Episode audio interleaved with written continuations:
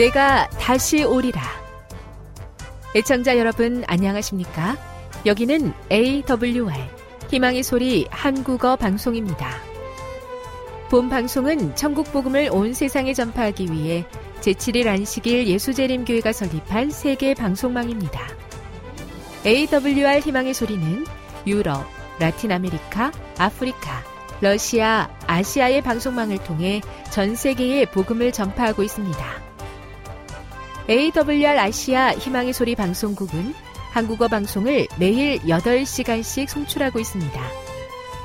희망의 소리 방송은 인터넷과 스마트폰을 통해서도 언제나 청취하실 수 있습니다. 들으실 수 있는 인터넷 주소는 awr.org입니다.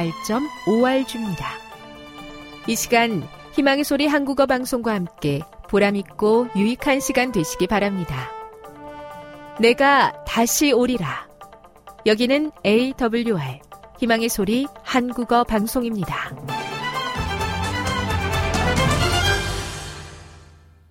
주파수 안내입니다.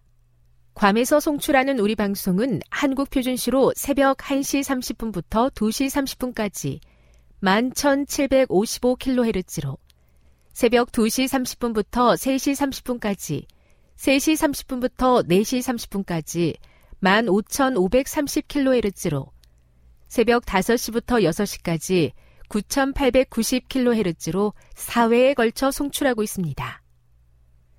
스리랑카에서 송출하는 우리 방송은 한국 표준시로 밤 9시부터 10시까지 15,530kHz로 우즈베키스탄에서는 새벽 3시부터 4시까지 새벽 4시부터 5시까지 9,760kHz로 타지키스탄에서는 밤 9시부터 10시까지 15,255kHz로 송출하고 있습니다.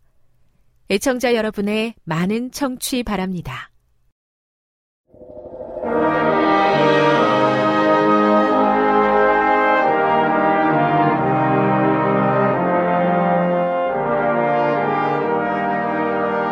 희망의 소리 청취자 여러분 안녕하십니까 민숙이 14번째 시간입니다 오늘은 민숙이 32장에서 36장까지 신세대가 걸어가야 할 예배와 땅 분배에 대한 말씀을 나누겠습니다. 정신병원에서 환자의 치유 여부를 판단하는 기준이 있다고 합니다. 수돗물을 틀어놓아 넘치게 해놓고 환자로 하여금 닦게 만듭니다. 환자가 방에 들어와 수도 꼭지부터 잠그고 문을 닦으면 물을 닦으면 그 사람은 치유된 것입니다. 그러나 수돗물을 틀어놓은 채 바닥만 계속해서 닦고 있으면 그 사람은 치유된 것이 아닙니다. 수돗물이 계속 흐르는데 그 바닥을 말린다는 것은 불가능한 일입니다. 우리는 이 세상에서 일어나고 있는 잡다하고 복잡한 문제들을 우리 힘으로 해결할 수 없습니다.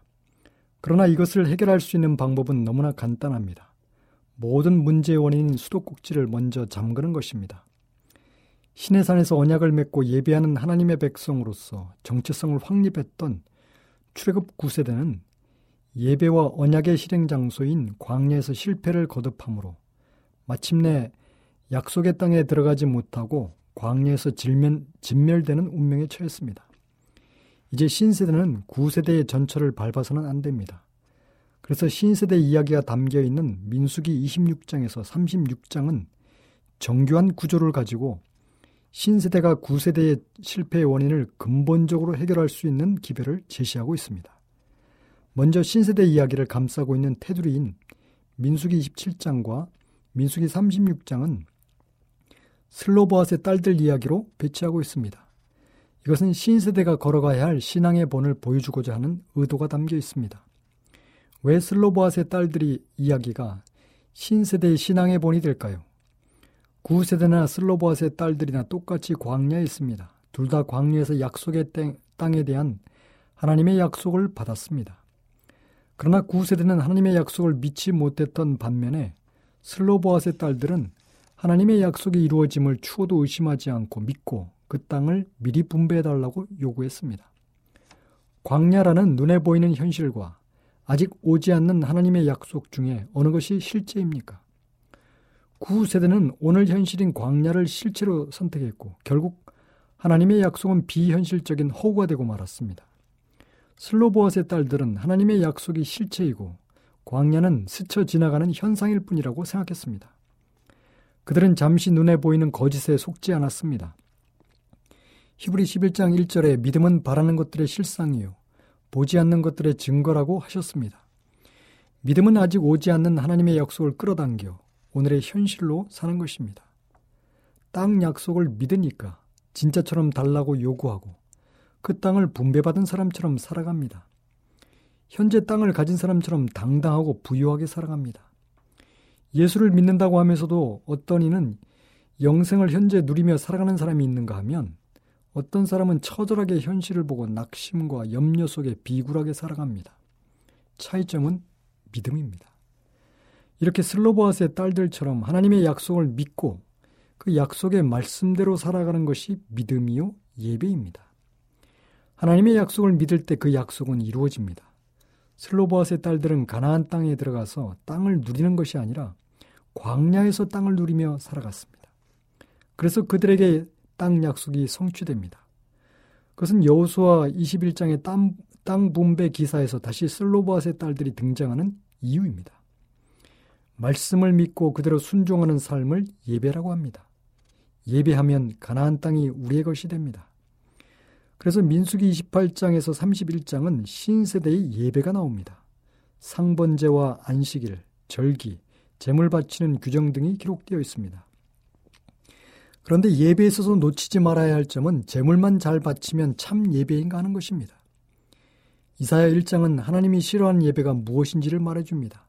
1장 11절에 15절에 보면 여호와께서 말씀하시되 너희의 무수한 제물이 내게 무엇이 유익하뇨 나는 수장의 번제와 살찐 짐승의 기름에 배불렀고 나는 수송아지나 어린 양이나 수염소의 피를 기뻐하지 아니하노라. 너희가 내 앞에 보이러 오니 이것을 누가 너희에게 요구하였느냐? 내 마당만 밟을 뿐이니라. 헛된 재물을 다시 가져오지 말라. 분양은 내가 가증히 여기는 바요. 월삭과 안식일과 대회로 모이는 것도 그러하니 성회와 아울러 악을 행하는 것을 내가 견디지 못하겠노라. 내 마음이 너희의 월삭과 정한 절기를 싫어하니 그것이 내게 무거운 짐이라. 내가 지기에 곤비하였느니라. 너희가 손을 펼 때 내가 내 눈을 너희에게서 가리고 너희가 많이 기도할지라도 내가 듣지 아니하리라. 이는 너희 손에 피가 가득함이라. 재물과 의식만 가득한 예배에 하나님은 신물이 났다고 말씀하십니다. 그러면서 하나님이 원하신 예배가 무엇인지를 16절, 17절에서 이렇게 말씀하십니다. 너희는 스스로 씻으며 스스로 깨끗하게 하여 내 목전에서 너희 악한 행실을 버리고 행악을 그치고 선행을 배우며 정의를 구하며 학대받는 자들을 도와주며 고아를 위하여 신원하며 과부를 위하여 변호하라 하셨느니라. 삶의 순종이 없고 재물만 있는 예배는 하나님이 가증히 여기시고 삶의 순종이 같이 가는 예배만을 받으신다고 하십니다. 예레미야 7장에도 3절 7절에 보면 만군의 여호와 이스라엘의 하나님께서 이와 같이 말씀하시되 너희 길과 행위를 바르게 하라. 그리하면 내가 너희를 이곳에 살게 하리라. 너희는 이것이 여호와의 성전이라 여호와의 성전이라 여호와의 성전이라 하는 거짓말을 믿지 말라. 너희가 만일 길과 행위를 참으로 바르게 하여 이웃들 사이에 정의를 행하며 이방인과 고아와 과부를 압제하지 아니하며 무지한 자의 피를 이곳에서 흘리지 아니하며 다른 신들 뒤를 따라 화를 자초하지 아니하면 내가 너희를 이곳에 살게 하리니 곧 너희 조상에게 영원 묵은토록 준 땅이니라. 삶의 순종이 가는 예배의 본질이 있어야 절기 제사가 의미가 있다고 하시는 것입니다. 제물 이전에 예물의 예배의 본질이 앞서가야 합니다. 그래서 민수기 31장 미디안과의 전쟁 이야기는 예배의 본질을 보여줍니다. 계속 31장에서 계속 반복되는 단어가 예배의 본질입니다. 7절에 그들이 여호와께서 모세에게 명령하신 대로 미디안을 쳐서 남자를 다 죽였고 31절에도 여호와께서 모세에게 명령하신 대로 하니라. 41절에도 여호와께서 모세에게 명령하신 것 같았더라. 47절에도 여호와께서 모세에게 명령하신 것 같았더라. 신세대가 하나님께 올려드릴 예배의 본질은 여호와께서 명령하신 그대로 순종하는 것입니다. 하나님의 명령과 명령의 실행이라는 예배가 성취되면 그 다음은 약속의 성취라는 길이 열립니다. 예배가 바로 세워졌으니 이제 약속이 성취되는 것입니다. 그래서 32장에서 35장까지는 바로 약속의 성취인 땅 분배에 대한 이야기입니다. 32장은 두 지파 반의 요단 동편 땅 분배 이야기, 34장은 아홉 지파 반의 요단 서편 땅 분배 이야기고 35장은 레위인에게 분배된 48개의 성읍에 대한 이야기입니다. 이렇게 순종하는 신세들을 통해서 약속의 땅이 현실이 될 순간이 다가와 다가온 것입니다. 그런데 이런 긍정적이고 희망적인 진행에 찬물을 끼얹는 사건이 발생합니다. 그것은 루벤과 갓지파들이 요단을 건너지 않고 요단 동편에 머물겠다는 것입니다. 모세는 이들을 심하게 질책합니다. 민수기 32장 6절 7절에 보면 모세가 갓 자손과 루벤 자손에게 이르되 너희 형제들은 싸우러 가거늘 너희는 여기 앉아 있고자 하느냐 너희가 어찌하여 이스라엘 자손에게 낙심하게 하여서 여호와께서 그들에게 주신 땅으로 건너갈 수 없게 하려 하느냐 모세가 질책하는 이유는 이들의 요구가 민수기 13장 14장에 나타난 구세대가 약속의 땅을 거부하고 그 땅에 가지 않겠다는 반역과 동일 선상에 있다고 보았기 때문입니다. 모세의 염려는 결코 근거 없는 것이 아닙니다. 이미 구세대가 약속의 땅을 거부하다 모두 진멸된 마당에 신세대마저도 동일한 길을 걸을 것에 대한 두려움이 있었던 것입니다. 그러나 이 사건은 부드럽게 해결됩니다. 그 해결 과정은 구세대 이야기에서는 전혀 찾아볼 수 없는 것입니다. 그 과정은 대화를 통한 타협점과 해결점을 모색했다는 것입니다. 이러한 대화는 결코 일방적이지 않고 서로가 서로를 듣는 가운데 오해가 풀림을 통해서 이루어지며 이런 대화를 통해 결코 하나님의 뜻이 굽어지는 것이 아니라 온전히 이루어지는 길로 나아갔습니다. 모세는 루벤, 갓 문하세 반지파의 확답을 듣고 요단 동편 지역을 이들의 소유로 분배해 주었습니다. 결국 하나님의 뜻을 이루는 대화를 통해서 하나님의 계획이 더욱 확장되는 결과에 이른 것입니다. 즉 요단 동편은 본래 하나님이 약속한 땅은 아니지만 예배와 대화를 통해 약속의 땅이 요단 동편까지 확장되었습니다. 서로가 하나님의 뜻을 지키며 이루는데 협력하고 나아가 책임을 회피하지 않고 더욱 앞장서서 이루겠다는 그 약속이 오히려 하나님의 나라의 확장을 이룬 것입니다. 이제 이스라엘은 요단 서편 서쪽에 정복만을 남기고 있습니다. 구조적으로 보면 민수기 33장을 중심으로 양쪽으로 요단 동편 땅을 기업으로 얻는 것과 32장, 그 다음에 34장에 요단 서편 땅을 기업으로 어, 얻는 것이 위치하고 있습니다. 요단 동편이 비록 기업으로 주어졌을지라도 요단 서편이 제대로 정복되지 못하면 요단 동편 지파의 군인들은 집으로 돌아올 수 없다는 점에서 중심에 위치한 지켜야 할 명령은 반드시 그 실행에 이루어야 하는 것입니다. 민수기 33장은 신세대 이야기의 중심으로서 그들에게 가장 중요한 소명인 땅을 정복하기 위한 정신을 일깨워주고 있습니다. 민수기 33장 1절 2절에 보면 모세와 아론의 인도로 대오를 갖추어 애굽을 떠난 이스라엘 자손들의 노정은 이러하니라. 모세가 여호와의 명령대로 그 노정을 따라 그들이 진행한 것을 기록하였으니 그들이 진행한 대로의 노정은 이러하니라. 민수기 33장은 정월 15일 이집트 라암셋을 떠나 40년이 지난 후 요단강 모압 평지까지 여정에서 40개의 진을 설정함으로써 설정함을 회고함으로 가나안의 진입이 성공적으로 수행될 것을 상기시키고 있습니다. 특별히 모세가 여호와의 명령대로 그 노정을 따라 진행한 것과 아론도 그 여정에서 여호와의 명령대로 죽은 것을 언급하므로 그동안의 하나님의 인도하심과 그에 응하는 모세와 아론의 순종을 정복의 가장 중요한 요소임을 말해주고 있습니다.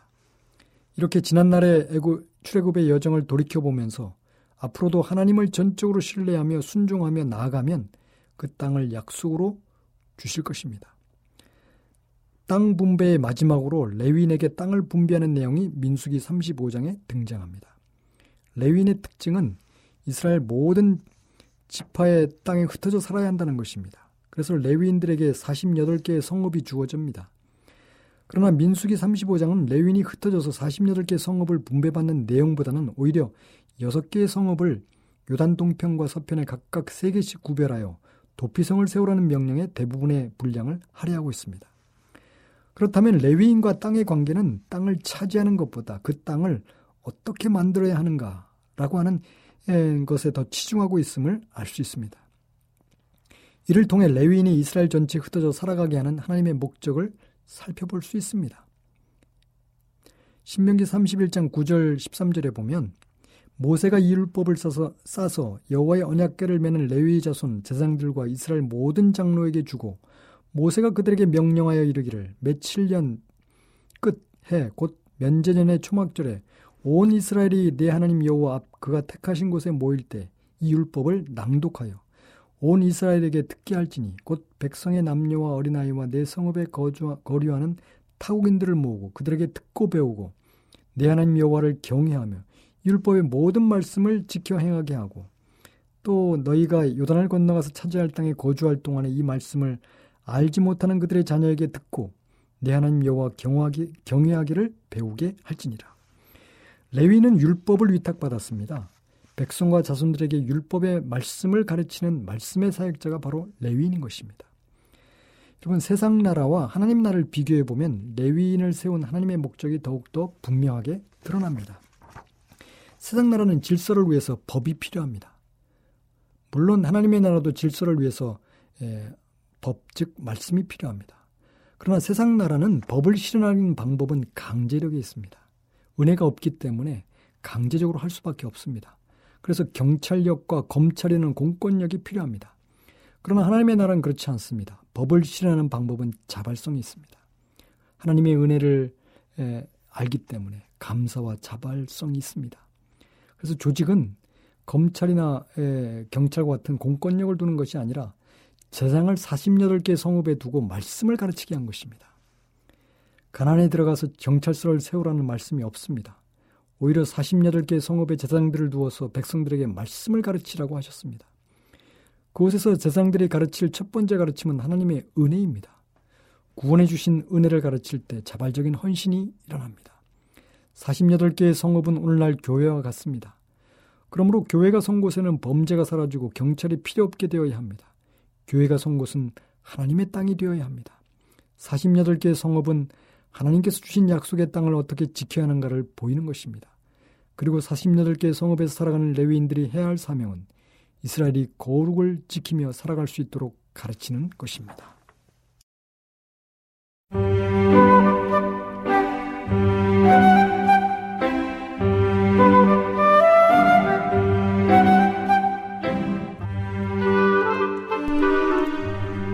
늘 주님이 함께하여 주심에 감사하는 마음으로 이 시간 건강한 생활의 지혜 준비했습니다.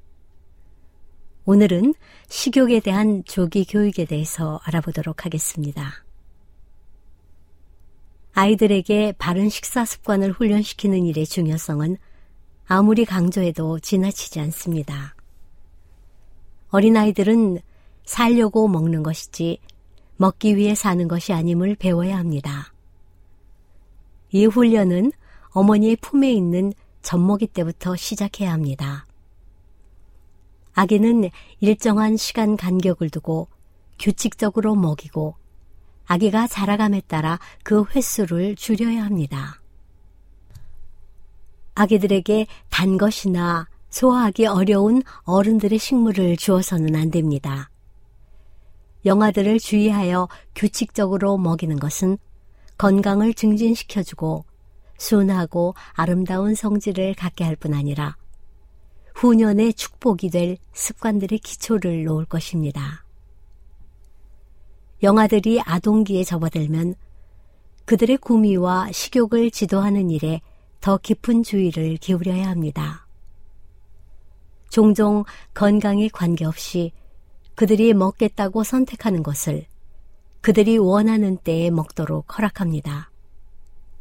건강에 좋지 않지만 이른바 진미라는 음식에 많은 노력과 금전을 낭비하는 것은 청소년들로 하여금 인생의 최고의 목적과 최대의 행복이 식욕을 만족시키는 데 있다고 생각하게 합니다.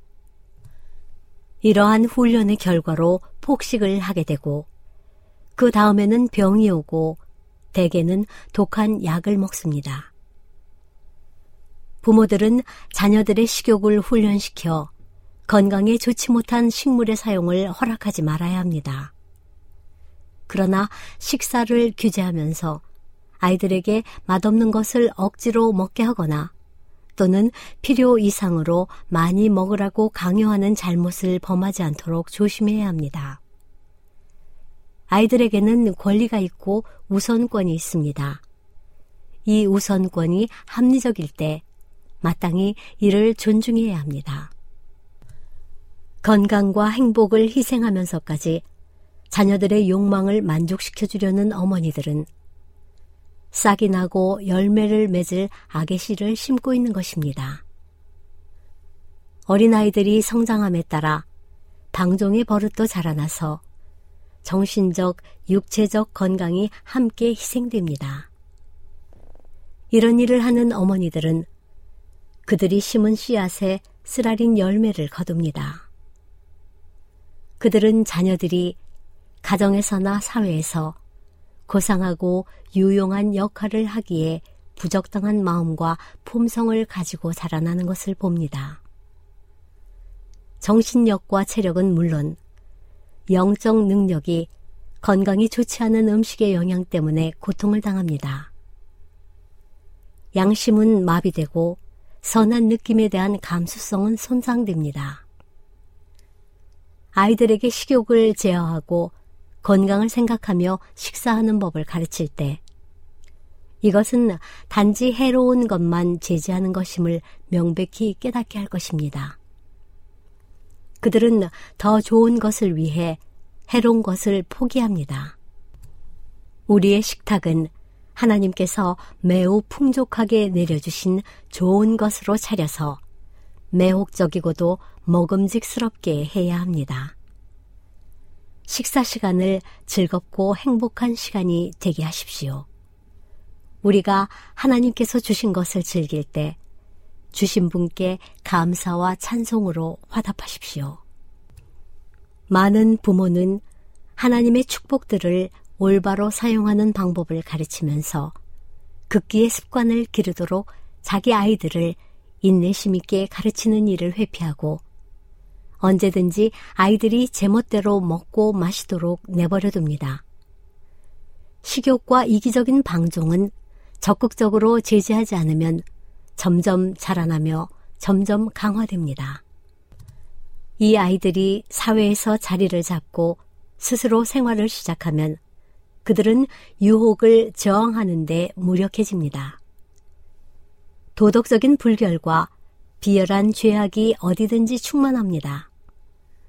먹고 싶은 대로 방종하려는 유혹과 그릇된 경향을 만족시키려는 유혹은 나이가 들어감에 따라 줄어드는 것이 아닙니다.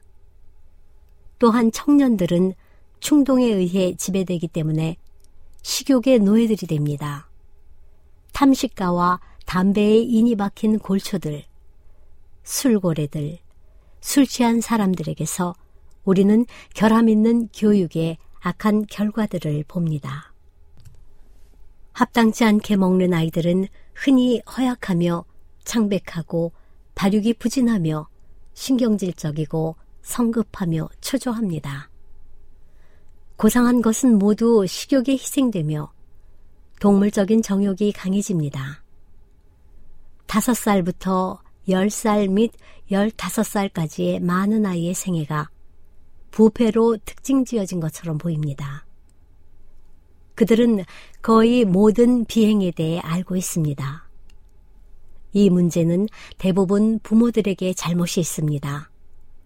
그리고 그 자녀들의 죄는 올바르지 못한 행동으로 그들을 간접적으로 인도한 부모들에게 돌아갈 것입니다. 그들은 동물적 정욕을 흥분시킬 경향이 있는 고기와 양념으로 요리한 음식들을 아이들의 식탁 위에 올려놓으므로 자녀들을 식욕에 방종하도록 유혹합니다. 그들은 자기들의 모본으로 자녀들에게 식사의 부절제를 가르칩니다. 그들은 하루 중 거의 아무 때나 먹도록 방임되고 있습니다. 그러므로 그것이 계속해서 소화기관에 무거운 짐을 지웁니다. 어머니는 자녀들을 가르칠 시간이 별로 없습니다. 그들은 귀중한 시간을 건강에 나쁜 여러 가지 음식을 아이들의 식탁 위에 차려놓기 위해 요리하는 데 사용합니다. 많은 부모는 자녀들의 생애를 유행에 맞추기 위해 노력하면서 그들이 멸망하도록 내버려 둡니다. 손님들이 오면 그 부모들은 손님들을 저희의 친지들 중 어떤 사람들의 식탁에서나 볼 수 있는 훌륭한 식탁에 앉히고 싶어 합니다. 체면을 위해 많은 시간과 돈을 들입니다. 기름진 음식들이 준비되어 입맛을 맞춥니다. 심지어 그리스도인이라는 사람들까지도 이런 자랑을 위해 방문의 주 목적이 맛있는 음식을 먹는 데 있는 손님들을 초청합니다. 그리스도인들은 이런 점을 개혁해야 합니다. 그들은 방문객들을 예의 바르게 대접해야 하지만 유행과 식욕에 맞추기 위해 그런 풍조와 식욕의 노예가 되어서는 안 됩니다. 음식이 아주 단순해야 합니다. 그리하여 음식 준비에 어머니의 모든 시간을 빼앗기지 않아야 합니다. 건강에 좋고 구미가 당기도록 요리한 건강식을 식탁에 차리기 위해 주의를 기울여야 합니다. 아이들을 위해서는 주의하지 않고 아무 것이나 모아서 음식으로 주어도 된다고 생각하지 마십시오. 그러나 변질된 식욕을 만족시키기 위해 식탁에 차려놓은 건강에 좋지 않은 음식을 준비하는 데는 시간을 더 조금 바치고 자녀들의 교육과 훈련을 위해 좀 더 많은 시간을 바쳐야 합니다. 그대들이 지금 무엇을 먹고 마시며 무엇을 입을까 하는 불필요한 계획을 세우는데 바치는 힘을 자신의 인품을 깨끗이 지키고 의복을 단정하게 하는데 사용하십시오. 지금까지 건강한 생활의 지혜였습니다. 지금 여러분께서는 AWR 희망의 소리 한국어 방송을 듣고 계십니다.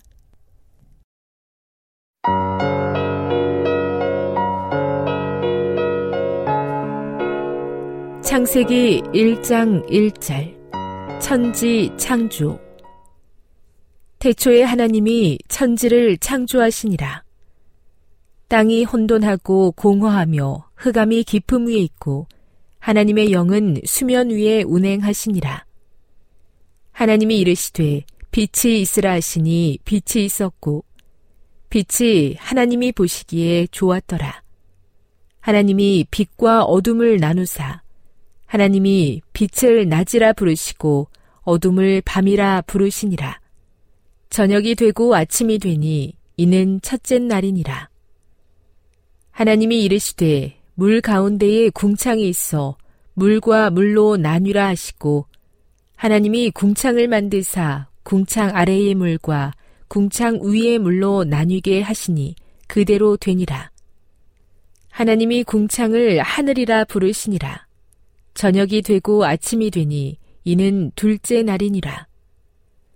하나님이 이르시되 천하의 물이 한 곳에 모이고 묻이 드러나라 하시니 그대로 되니라. 하나님이 묻을 땅이라 부르시고 모인 물을 바다라 부르시니 하나님이 보시기에 좋았더라. 하나님이 이르시되 땅은 풀과 씨 맺는 채소와 각기 종류대로 씨가 진 열매 맺는 나무를 내라 하시니 그대로 되어 땅이 풀과 각기 종류대로 씨 맺는 채소와 각기 종류대로 씨가 진 열매 맺는 나무를 내니 하나님이 보시기에 좋았더라. 저녁이 되고 아침이 되니 이는 셋째 날이니라. 하나님이 이르시되 하늘의 궁창에 광명체들이 있어 낮과 밤을 나뉘게 하고 그것들로 징조와 계절과 날과 해를 이루게 하라. 또 광명체들이 하늘의 궁창에 있어 땅을 비추라 하시니 그대로 되니라. 하나님이 두 큰 광명체를 만드사 큰 광명체로 낮을 주관하게 하시고 작은 광명체로 밤을 주관하게 하시며 또 별들을 만드시고 하나님이 그것들을 하늘의 궁창에 두어 땅을 비추게 하시며 낮과 밤을 주관하게 하시고 빛과 어둠을 나뉘게 하시니 하나님이 보시기에 좋았더라. 저녁이 되고 아침이 되니 이는 넷째 날이니라. 하나님이 이르시되 물들은 생물을 번성하게 하라. 땅 위 하늘의 공창에는 새가 나르라 하시고 하나님이 큰 바다 짐승들과 물에서 번성하여 움직이는 모든 생물을 그 종류대로 날개 있는 모든 새를 그 종류대로 창조하시니 하나님이 보시기에 좋았더라. 하나님이 그들에게 복을 주시며 이르시되 생육하고 번성하여 여러 바닷물에 충만하라. 새들도 땅에 번성하라 하시니라. 저녁이 되고 아침이 되니 이는 다섯째 날이니라. 하나님이 이르시되 땅은 생물을 그 종류대로 내두에 가축과 기는 것과 땅의 짐승을 종류대로 내라 하시니 그대로 되니라. 하나님이 땅의 짐승을 그 종류대로, 가축을 그 종류대로, 땅에 기는 모든 것을 그 종류대로 만드시니 하나님이 보시기에 좋았더라. 하나님이 이르시되 우리의 형상을 따라 우리의 모양대로 우리가 사람을 만들고 그들로 바다의 물고기와 하늘의 새와 가축과 온 땅과 땅에 기는 모든 것을 다스리게 하자 하시고 하나님이 자기 형상, 곧 하나님의 형상대로 사람을 창조하시되 남자와 여자를 창조하시고 하나님이 그들에게 복을 주시며 하나님이 그들에게 이르시되 생육하고 번성하여 땅에 충만하라. 땅을 정복하라. 바다의 물고기와 하늘의 새와 땅에 움직이는 모든 생물을 다스리라 하시니라. 하나님이 이르시되 내가 온 지면에 씨 맺는 모든 채소와 씨 가진 열매 맺는 모든 나무를 너희에게 주노니 너희의 먹을 거리가 되리라. 또 땅의 모든 짐승과 하늘의 모든 새와 생명이 있어 땅에 기는 모든 것에게는 내가 모든 푸른 풀을 먹을 거리로 주노라 하시니 그대로 되니라. 하나님이 지으신 그 모든 것을 보시니 보시기에 심히 좋았더라. 저녁이 되고 아침이 되니 이는 여섯째 날이니라. 창세기 2장 1절 천지와 만물이 다 이루어지니라. 하나님이 그가 하시던 일을 일곱째 날에 마치시니 그가 하시던 모든 일을 그치고 일곱째 날에 안식하시니라. 하나님이 그 일곱째 날을 복되게 하사 거룩하게 하셨으니 이는 하나님이 그 창조하시며 만드시던 모든 일을 마치시고 그날에 안식하셨음이니라. 에덴 동산 이것이 천지가 창조될 때에 하늘과 땅의 내력이니 여호와 하나님이 땅과 하늘을 만드시던 날에 여호와 하나님이 땅에 비를 내리지 아니하셨고 땅을 갈 사람도 없었으므로 들에는 초목이 아직 없었고 밭에는 채소가 나지 아니하였으며 안개만 땅에서 올라와 온 지면을 적셨더라. 여호와 하나님이 땅의 흙으로 사람을 지으시고 생기를 그 코에 불어 넣으시니 사람이 생명이 되니라. 여호와 하나님이 동방의 에덴에 동산을 창설하시고 그 지으신 사람을 거기 두시니라. 여호와 하나님이 그 땅에서 보기에 아름답고 먹기에 좋은 나무가 나게 하시니 동산 가운데에는 생명나무와 선악을 알게 하는 나무도 있더라. 강이 에덴에서 흘러나와 동산을 적시고 거기서부터 갈라져 네 근원이 되었으니 첫째 이름은 비손이라. 금이 있는 하윌라 온 땅을 둘렀으며 그 땅의 금은 순금이요 그곳에는 베델리엄과 호마노도 있으며 둘째 강의 이름은 기온이라. 구수 온 땅을 둘렀고 셋째 강의 이름은 히데겔이라. 아수르 동쪽으로 흘렀으며 넷째 강은 유브라 되더라. 여호와 하나님이 그 사람을 이끌어 에덴 동산에 두어 그것을 경작하며 지키게 하시고 여호와 하나님이 그 사람에게 명하여 이르시되 동산 각종 나무의 열매는 내가 임의로 먹되 선악을 알게 하는 나무의 열매는 먹지 말라. 내가 먹는 날에는 반드시 죽으리라 하시니라. 여호와 하나님이 이르시되 사람이 혼자 사는 것이 좋지 아니하니 내가 그를 위하여 돕는 배필을 지으리라 하시니라. 여호와 하나님이 흙으로 각종 들짐승과 공중의 각종 새를 지으시고 아담이 무엇이라고 부르나 보시려고 그것들을 그에게로 이끌어 가시니 아담이 각 생물을 부르는 것이 곧 그 이름이 되었더라. 아담이 모든 가축과 공중의 새와 들의 모든 짐승에게 이름을 주니라. 아담이 돕는 배필이 없으므로 여호와 하나님이 아담을 깊이 잠들게 하시니 잠들매 그가 그 갈빗대 하나를 취하고 살로 대신 채우시고 여호와 하나님이 아담에게서 취하신 그 갈빗대로 여자를 만드시고 그를 아담에게로 이끌어 오시니 아담이 이르되 이는 내 뼈 중의 뼈요 살 중의 살이라. 이것을 남자에게서 취하였은즉 여자라 부르리라 하니라. 이러므로 남자가 부모를 떠나 그의 아내와 합하여 둘이 한 몸을 이룰지로다 아담과 그의 아내 두 사람이 벌거벗었으나 부끄러워하지 아니하니라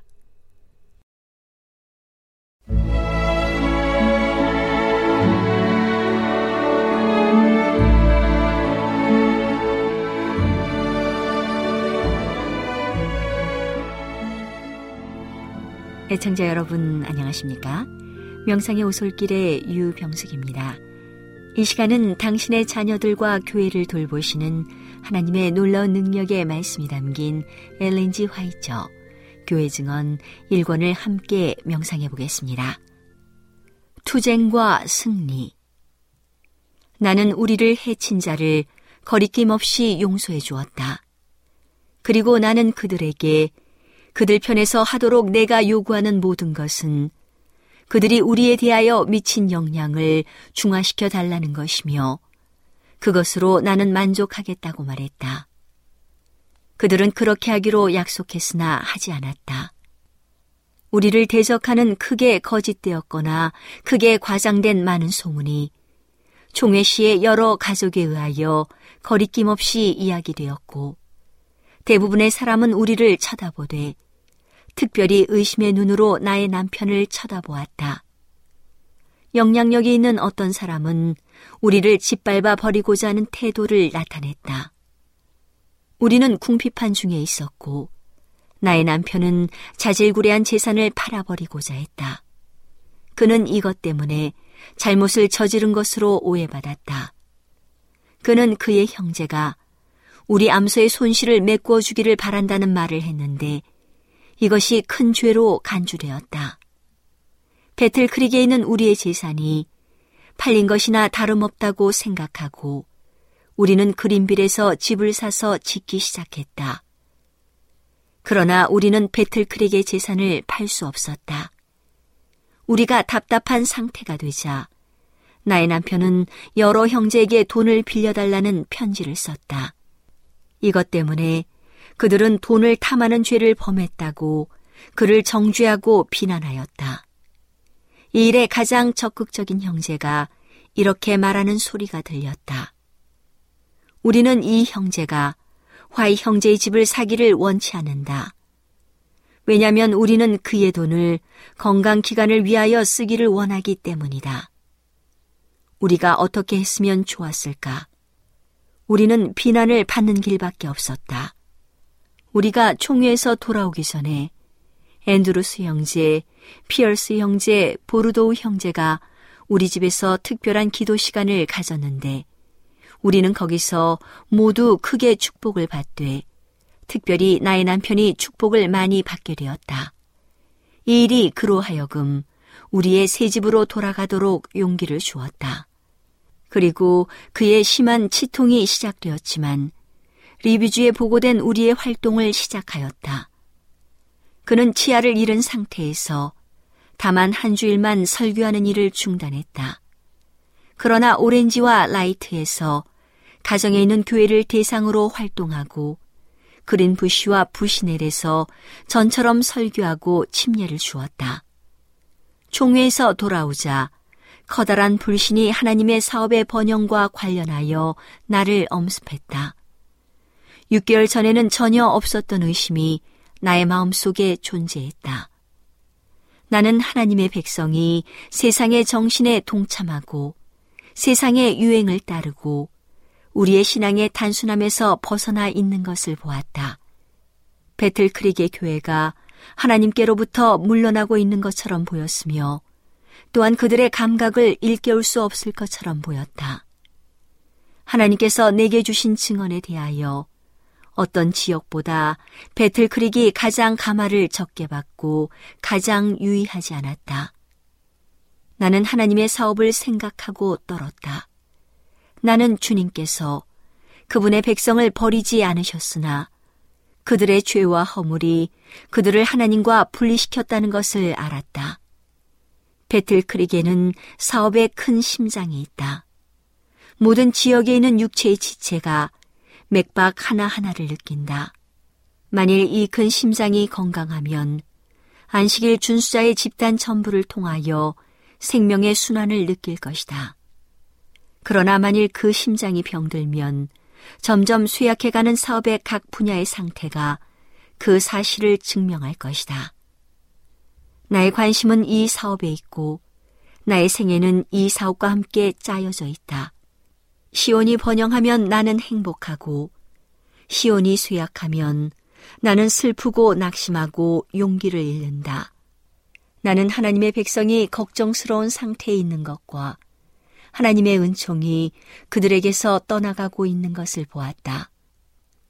나는 이 슬픈 장면을 밤낮으로 깊이 생각하고 심한 고통 중에 이렇게 탄원했다. 오 주님, 당신의 유업이 수치를 당하지 않게 하소서. 이방인들이 그들의 하나님이 어디 있느냐라고 말하지 않게 해 주소서. 나는 사업의 선두에 서 있는 모든 사람에게서 분리되어 사실상 홀로 서 있음을 느꼈다. 나는 아무도 신뢰하려 하지 않았다. 밤에 남편을 깨워서 내가 불신자가 될까 두렵습니다라고 말했다. 그리고 나는 주님께서 그분의 강한 팔로 나를 구원해 주시도록 부르짖곤 하였다.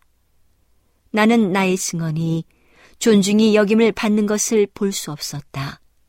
그래서 나는 아마도 하나님의 사업에서의 나의 일이 끝났는가 보다라고 생각하게 되었다. 우리가 부시넬에서 약속을 했지만 나는 남편에게 갈 수 없다고 말했다. 그는 다음과 같은 꿈을 내용으로 한 매트슨 형제가 보낸 편지를 가지고 우체국으로 곧 돌아왔다. 사랑하는 화이트 형제에게 하나님의 축복이 풍성하기를 바랍니다. 형제께서 건강과 영적 능력에 있어서 여전히 형통하고 향상하는 중에 있는 줄 믿습니다. 나는 주님께서 화이트 형제에게 자비를 베풀어 주심을 진정으로 감사하게 생각합니다. 또한 형제가 마지막 기별을 전파하는 일에 완전한 건강과 자유를 변함없이 누리고 있는 줄 믿습니다. 오늘은 당신의 자녀들과 교회를 돌보시는 하나님의 놀라운 능력의 말씀이 담긴 엘렌지 화이처 교회 증언 1권을 함께 명상해 보았습니다. 명상의 오솔길이었습니다.